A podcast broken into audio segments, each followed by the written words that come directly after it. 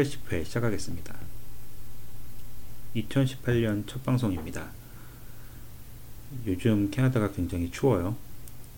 작년이 매우 예외적인 경우였고요. 거의 뭐 3, 4년 만에 캐나다 다운 겨울을 맛보고 있습니다. 연일 뭐 영하 15도 안팎 어, 기온은 그렇게 유지가 되고 있고 체온 그 체감 온도 어, 뭐 거의 뭐 영하 30도에 육박하는 정말 살인적인 그런 추위가 이어지고 있는데 다행히 애들 방학이라서 굳이 뭐 외출할 일이 없으면 뭐 외출할 일을 만들지 않으려고 애를 쓰고 있고요. 어, 정말 반드시 나가야 되는 그런 상황이 아니라면 최대한 집에 있는 시간을 어, 많이 가지려고 그렇게 노력을 하고 있습니다. 어제도 굉장히 추웠는데 바람도 많이 불고 근데 애들이 눈썰매 그 튜빙이라고 하죠. 그 바람 집어넣어서 튜브처럼 어, 생긴 그런 걸 타고서 언덕을 내려오는 그런 게 있는데 뭐 눈썰매장 굳이 갈 필요 없이요. 이 캐나다는 집 주변에 공원이나 뭐 이런 데 가면 언덕도 많고 애들 많이 나와서 또 썰매도 타고 놀고 어 그렇 그런 걸 많이 볼 수 있습니다. 저희도 지나다니면서 좀 많이 봤는데 애들이 그거 보고서 어, 튜빙을 하러 가자 해서 어, 바로 집 앞에 있는 골프장에 한번 가봤어요. 거의 애들이 튜빙을 좀 많이 하는 곳이라서 어, 뭐 언덕이 높진 않은데 그나마 뭐 미끄러져서 내려갔다 또 다시 또 걸어서 올라갔다 이거를 뭐 한 제 생각에는 한 20번에서 30번 정도 반복을 하고서 어, 그렇게 놀고 돌아왔습니다. 정말 뭐 장난 아니게 추웠는데 애들은 또 재밌으니까 땀을 뻘뻘 흘리면서 어, 놀긴 했는데 앞에서 지켜만 보고 딱 서 있는 제 입장에서는 정말 뭐 손발이 얼어붙는 듯한 그런 어, 추위와 어, 뭐 거의 뭐 한 시간 이상을 싸웠다 온것 같네요. 어, 아무튼 뭐 아이들이 재밌게 놀았으니 또 다행인 거고 또 어, 그게 또 이제 캐나다 겨울에 또 지금 풍경이죠. 어, 캐나다에 왔으면 또 어, 캐나다답게 눈썰매도 어, 굳이 멀리 갈 필요 없이 집 근처에서 이렇게 즐길 수도 있고 또 집에 또 그냥 오면 아쉬우니까 캐나다 그 국민 커피숍 티몰튼에 또 들러서 애들 코코아 또 사서 먹이고 어 뭐 요기도 하고 그러면서 뭐 그런 게 소소한 재미가 아닌가 싶습니다. 아, 그걸 어제 그 살인적인 추위 속에서 한 시간 남짓 하다 왔습니다. 뭐 집 앞에 어, 골프장이 있어서 어, 뭐 그런 건 좀 편하더라고요. 어, 사람들도 많고. 근데 흥미로운 게 사람들이 스키를 타러 많이 다녀요. 그 골프장이 또 워낙 넓고 완전한 설원이니까 이 스키라는 게 그 슬로프에서 내려오는 게 아니라 크로스컨트리 스키 있죠? 어, 집집마다 하나씩 다 있는 모양이에요. 굉장히 많이 나와서 어, 크로스컨트리 스키를 즐기는 걸 봤습니다. 그뭐 무슨 재미로 하는지 모르겠습니다. 아, 높은 데서 내려오는 뭐 활강이라든지 이런 거야 뭐 좀 스릴도 있고 그렇겠지만 이건 뭐 그냥 평지에서 어, 그냥 뭐 어, 스키 타고서 미끄러지면서 다니는 건데 뭐 스케이트처럼 재밌지도 않을 것 같은데도 그 뭐 운동 삼아서 나오는지 정말 남녀노소 할 것 없이 스키들을 뭐 집에 다 기본적으로 캐나다는 갖고 있을 테니까요. 굉장히 흥미로웠습니다. 어, 요즘 저 캐나다에 살면서 어, 국민 록밴드라고 할 수 있는 러시의 그 위대함을 새삼 깨닫고 있습니다. 음, 러시라는 밴드가 굉장히 유명하고 오래된 밴드인지도 알고 캐나다 밴드인지도 알고 있었는데 그동안 뭐 이렇게 관심을 가지려고는 해본 적이 없었어요. 근데 최근에 어, 좀 본격적으로 접하게 됐는데 어, 정말 위대한 프로그레시브 록 밴드입니다. 캐나다의 자랑, 이 캐나다 어, 밴드라는 걸 떠나서도 세계적인 밴드죠. 3인조 밴드인데 정말 그때까지는 뭐 그냥 캐나다의 송골매쯤으로 어, 여겼던 것 같아요 제가 근데 나이 들고서 진지하게 들어보니까 정말 엄청나더라고요. 그, 그, 왜 다들 추앙하는지 어, 정말 쉽게 알 수 있었습니다. 제가 이 프로그레시브 록에 관심이 좀 생겨서 최근에 드림 시어터 뭐 이제 이런 어, 밴드들을 굉장히 좋아하게 됐어요. 근데 이 드림 시어터가 어, 가장 존경하는 밴드라면서 이제 러시를 꼽았습니다. 이 사람들이 원래 그 버클리 음대 시절에 러시 커버 밴드로 시작을 했는데 어, 뭐 푸 파이터스 뭐 이제 이런 유명한 밴드들도 다 이제 러시를 존경한다고 정말 공공연하게 어, 그렇게 얘기들을 하고서 어, 뭐 그게 괜히 하는 얘기가 아니더라고요. 정말 엄청난 엄청난 밴드입니다. 이걸 왜 이제 알았는지 그래서 요즘에 러시 그리고 드림 시어터를 좀 많이 듣고 있고요. 아, 정말 태산 같은 뮤지션들이더라고요. 어, 그래서 굉장히 좀 어, 자랑스러운 좀 그런 어, 어떻게 보면 문화 유산이죠. 캐나다 입장에서는 어, 요즘 뭐 그런 음악을 요즘 좀 듣고 있습니다. 그리고 제가 엊그제 정말 제가 굉장히 오랫동안 기다렸던 영화가 있어요. 넷플릭스에 제발 좀 떠라 하고 고대하던 영화가 있었는데 시카리오라고 넷플릭스에 떴더라고요. 바로 어, 그날로 봤습니다. 정말 뭐 볼 시간은 없었는데 이건 정말 보, 너무 보고 싶었어요. 제가 영화관에 어, 다닐 좀 여유도 없고 시카리오 같은 영화 또 아내랑 또 같이 가서 보기에는 또 잔인한 것도 있고 좀 스릴러 영화를 잘 못 봐서 그렇다고 또 영화관에 혼자 다니는 것도 좀 그래서 그냥 넷플릭스에서 나올 때까지 기다리는 편인데 마침 어, 영화가 나온 지 한 2년 됐나요? 2년 만에 나왔습니다. 어, 정말 지난 5년 동안 본 영화 중에서 어, 최고의 영화인 것 같아요. 많은 분들 보셨겠지만 안 보신 분들 특히 캐나다에서 넷플릭스 있으신 분들은 시카리오라는 영화 검색해서 꼭 보십시오. 최고의 스릴러 영화입니다. 이게 멕시코 그 카르텔과의 전쟁 그걸 정말 리얼하게 보여주거든요. 그래서 어떻게 보면 정말 다큐 같기도 한데 어, 정말 뭐 액션도 많이 나오진 않아요. 정말 시작하자마자 끝날 때까지 그 긴장의 끈을 놓칠 수가 없는 그 서스펜스가 어, 정말 감동을 받았습니다. 정말 그 어떻게 보면 스카페이스 이후 최고의 마약 카르텔 소재 영화가 아닌가 싶어요. 그리고 지난 5년간 제가 본 영화들 중에서는 제가 이 방송에서 소개해드렸던 그 호러 영화가 있는데 달링이라고 그 영화랑 더불어서 가장 인상에 남는 영화입니다.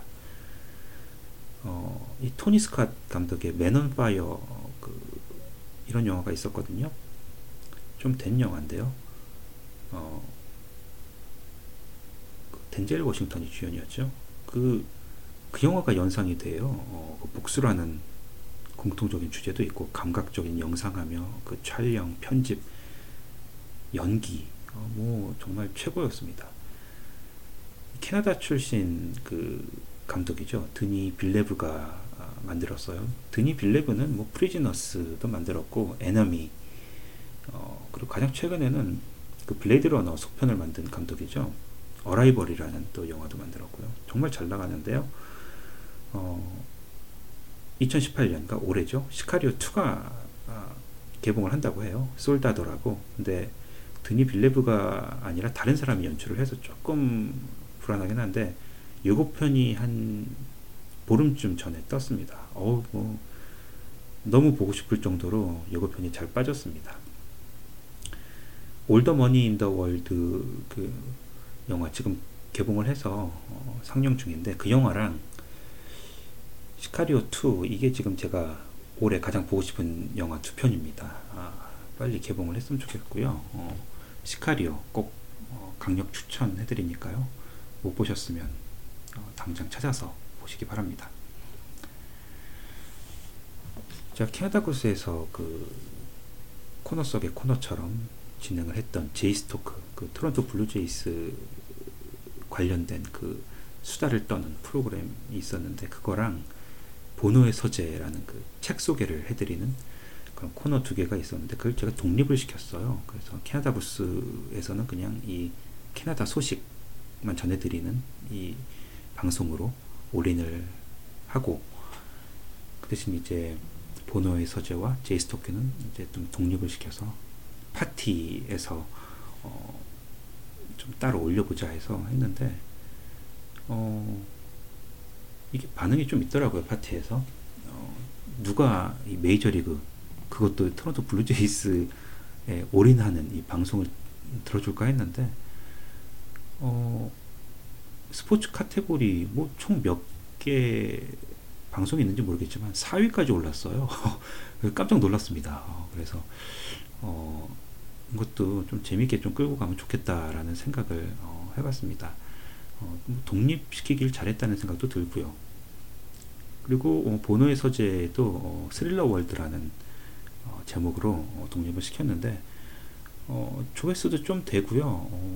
검색을 해서 듣는 것 같아요. 그래서 어, 지금까지 캐나다 구스에서 제이스토크랑 보노의 서재를 혹시라도 꾸준히 좀 찾아서 들어주셨던 분들 계시면 이제는 파티에서 어, 손쉽게 들으실 수 있다는 말씀 어, 전해드리고요. 어, 뉴스 브리핑 어, 시작하겠습니다. 새 첫날 기준으로 전 세계 인구가 74억 명을 넘어섰다고 합니다. 세계 인구가 60억이라는 그 얘기를 들은 게 정말 엊그제 같은데 그새 14억이 어, 늘었습니다. 그래서 총 74억 명이 됐는데 어, 딱 작년 1월 1월 아 1월 달에 비해서 1년 만에 어, 1.07%가 늘었네요. 어, 2018년에는 매 초마다 4.3명이 태어나고 1.8명이 사망을 한다고 하네요.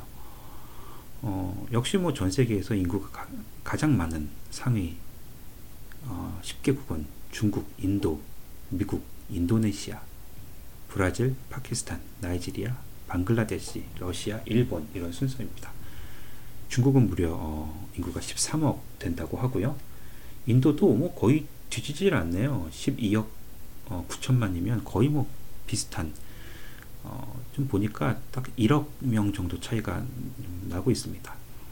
캐나다 인구는 2017년 4분기 기준으로 3,688만 명이네요. 어, 아직 그 한국 인구에 많이 못 미치고 있습니다. 땅은 뭐 수십 배 크지만요. 한국은 어, 5,126만 명으로 집계가 된 걸로 알려져 있습니다. 캐나다에서 walk-in clinic 자주 찾으실 텐데 이 family doctor가 없으면요 어, 갈 수 있는 옵션이 walk-in clinic밖에 없죠. 근데 이 walk-in clinic 대기 시간을 업데이트를 해주는 메디맵이라는 음, 어플이 어, 있다고 하네요. 저도 처음 알았는데요. 캐나다 전역에 걸쳐서 walk-in clinic 대기 시간을 정말 실시간으로 업데이트해서 알려주는 기능을 갖고 있다고 합니다. 꽤좀 어, 쓸만한 유용성이 있는 앱인 것 같습니다. 그런데 환자들이 이 어플을 통해서 특정 클리닉에 자리를 예약을 할 수가 있는데 그 비용이 5달러라고 합니다. 어, 그래서 어, 주정부가 이 어플 사용이 walk-in clinic에서 환자 예약을 받고 어, 추가 비용을 청구하는 그 행위 자체가 현 규칙에 위배되는지 검토하고 있다고 합니다. 어, 근데 이 메디맵을 만든 그 개발자는 단 5달러의 비용으로 환자들을 클리닉에 직접 가지 않고도 waiting list에 본인의 이름을 올릴 수 있는 이런 게 어, 굉장히 편리하지 않느냐. 뭐 5달러를 어, 청구하는 그 자체를 가지고 문제 삼는 게 어, 이해가 안 된다라는 입장이고요. 하지만 이제 주 정부에서는 어, 이런 서비스는 정말 무료로 제공을 하는 게 합당하다. 어, 여기서 어, 수익을 창출하기 위해서 어, 이 클리닉을 이용해서 어, 이렇게 또 써먹는 거는 또 온당치 않다. 뭐 이제 이런 입장인 것 같, 어, 같습니다. 그래서 이 추가 비용 청구가 일단 의료보호법에 저촉되는지 검토를 하고 있다고 하니까 이에 대한 답이 나올 것 같고요. 어, 기왕이면 뭐, 뭐 서비스 차원에서 무료로 제공을 하는 게 아무래도 좋지 않을까 싶습니다. 이게 뭐 국민들 건강에 어, 직결된 문제인데 굳이 뭐 이거를 어, 돈까지 매겨서 어, 청구하는 건 좀 오버가 아닌가 싶은데 아무튼 새로운 좀 유용한 앱을 알아서 어, 저도 앞으로 또 자주 쓰게 될 것 같습니다. 이 tech company 스플래시 데이터라는 그 회사가 있는데 2017년 최악의 패스워드 어, 100가지를 소개를 했네요. 어, 최악의 패스워드. 어, 어, 뭐 최악의 패스워드 1위는 123456 뭐 이렇게 돼 있습니다. 이건 뭐 2016년에도 뭐 부동의 1위를 어, 기록을 했다고 하는데 123456이라는 패스워드를 쓰는 분들이 굉장히 많으신 것 같아요. 그리고 2위는 패스워드. 패스워드가 패스워드입니다. 아, 뭐 많이들 쓰시는 것 같고 어, QWERTY 그러니까 Q W E R T Y 이거를 암호로 쓰시는 분들도 많습니다. 이 QWERTY는 키보드 보시면 맨 윗줄 좌측에서부터 보시면 그 첫 번째부터 여섯 번째까지 그 키가 QWERTY입니다. 그러니까 까먹지 않고 그냥 그거를 차례대로 눌러주는 걸 암호로 쓰신다는 거죠. 뭐 그런 것도 있었고 렛미인 뭐 이런 재밌는 암호도 최악의 패스워드로 꼽혔습니다. 어, 뭐 애솔, fuck you 뭐 이제 이런 욕설도 최악의 패스워드로 꼽혔습니다. 각각 34위, 52위 이렇게 꼽혔네요. 뭐 이런 걸 패스워드로 쓰는 분들도 꽤 많다는 걸 어, 새삼 처음 알게 됐습니다. 어, 뭐 재밌자고 소개된 기사인데 어, 저도 재밌어서 이렇게 퍼왔습니다. 어, 영주권자들에게 발급됐던 거주 요건이 21일자로 폐지가 된다고 합니다. 거주 요건은 한국 정부가 캐나다 영주권 취득자 등 해외 이주자들에게 발급해온 일종의 신분증이었죠. 주민등록이 말소돼서 불편을 겪던 영주권자들이 한국에서 신분 증명용으로 유용하게 사용을 해왔습니다. 하지만 2015년부터 재외 국민들도 주민등록증을 받을 수 있게 됨에 따라서 그 필요성에 의문이 제기가 돼서 어, 국회가 해외 이주법 어, 이것을 개정을 해서 이렇게 시행에 들어간다고 합니다. 이번에 38회 신춘 문예를 통해서 새내기 문인 5명이 탄생을 했다고 합니다. 어, 이곳 런던에서도 한분 어, 입상을 했다고 하는데 어, 축하드릴 일이죠. 어, 런던에서도 드디어 이제 캐나다 한인 문인협회 음, 이름을 올리시고 정식으로 등단을 하신 분이 나왔다는 어, 반가운 소식이 있어서 전해드리고요. 어, 그리고 어, 이 BC주에서 911 응급 전화를 담당하는 이컴이라고 어, 있다는데요. 거기서 2017년 최악의 911 신고 전화 리스트를 발표했습니다. 이 911, 그러니까 한국으로 치면 119죠. 이 911로 걸려온 가장 어이없고 멍청한 신고 전화 10가지를 어, 선정을 해서 소개를 했습니다. 그 1위가 네일샵에서 매니큐어 색깔을 바꿔주지 않는다. 뭐 이제 이런 내용으로 신고를 한 전화가 굉장히 많았다고 합니다. 2위는 주유소에서 앞에 있는 차가 빨리 비켜주지 않는다. 라고 어, 신고를 한 경우고요.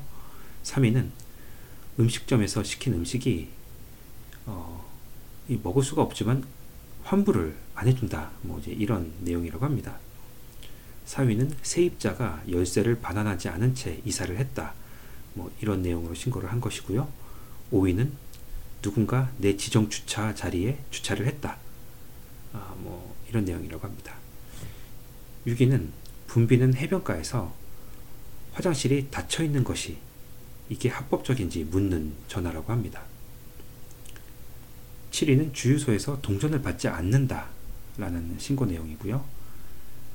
8위는 너구리가 위험한 동물인지 물어보는 전화라고 하네요. 너구리는 이 저희 동네에서도 흔히 볼 수 있는 어, 동물이죠. 어, 쓰레기를 내다버리는 날에 항상 와서 어, 쓰레기 봉지를 엉망으로 뜯어놓는 그런 어, 경우가 많은데요. 어, 너구리가 위험한 동물인지 묻는 그런 전화가 많이 걸려온다고 합니다.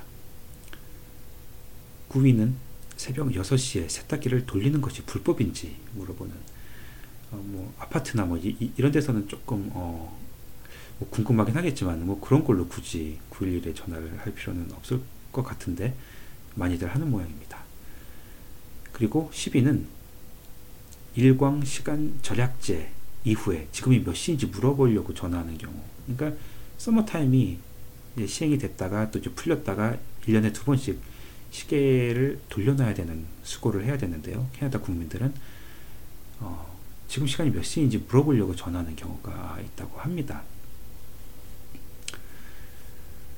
어, 그리고 다른 소식 좀 소소한 소식이 있었는데요. 이건 뭐 크리스마스랑 관련이 된 거라서 크리스마스도 지났고 하니까 어, 굳이 뭐 소개는 안 해드려도 될 것 같고요. 또 혼자 하는 솔로 방송이다 보니까 어, 너무 또 길게 끄는 것보다는 어, 간략하게 가는 게 낫지 않을까 싶어서 어, 그 소식은 일단 어, 빼놓기로 하고요.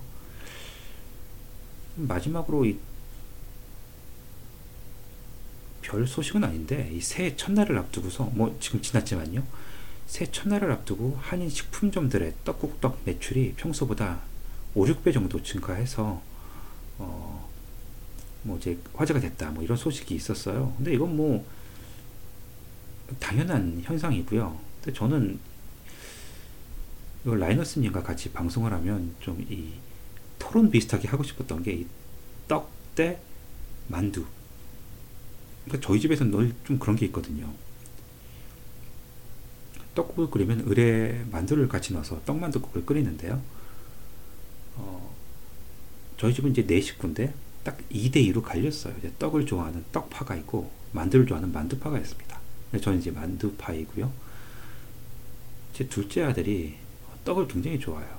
근데 떡만두국을 끓여주면 만두는 잘 안 먹고 떡만 먹더라고요. 떡이 너무 좋다고 합니다.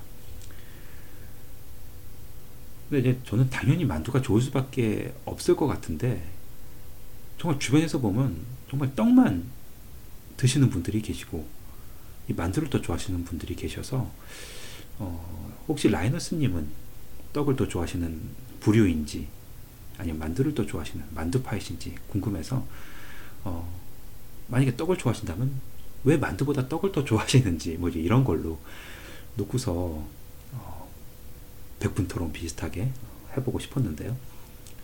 어, 워낙 또 저는 또 고기를 좋아하다 보니까 어, 당연히 만두가 더 좋을 수밖에 없고요. 뭐 떡도 먹습니다만 어, 이 떡만 골라서 드시는 분들은 좀 이해를 못했거든요. 근데 이 떡국떡 매출이 평소보다 5, 6배 정도 증가했다는 소식을 듣고서 다른 것보다도 어, 어, 과연 어느 쪽이 더 우세할까, 더 많을까, 아, 뭐 이런 거 좀 궁금해서요.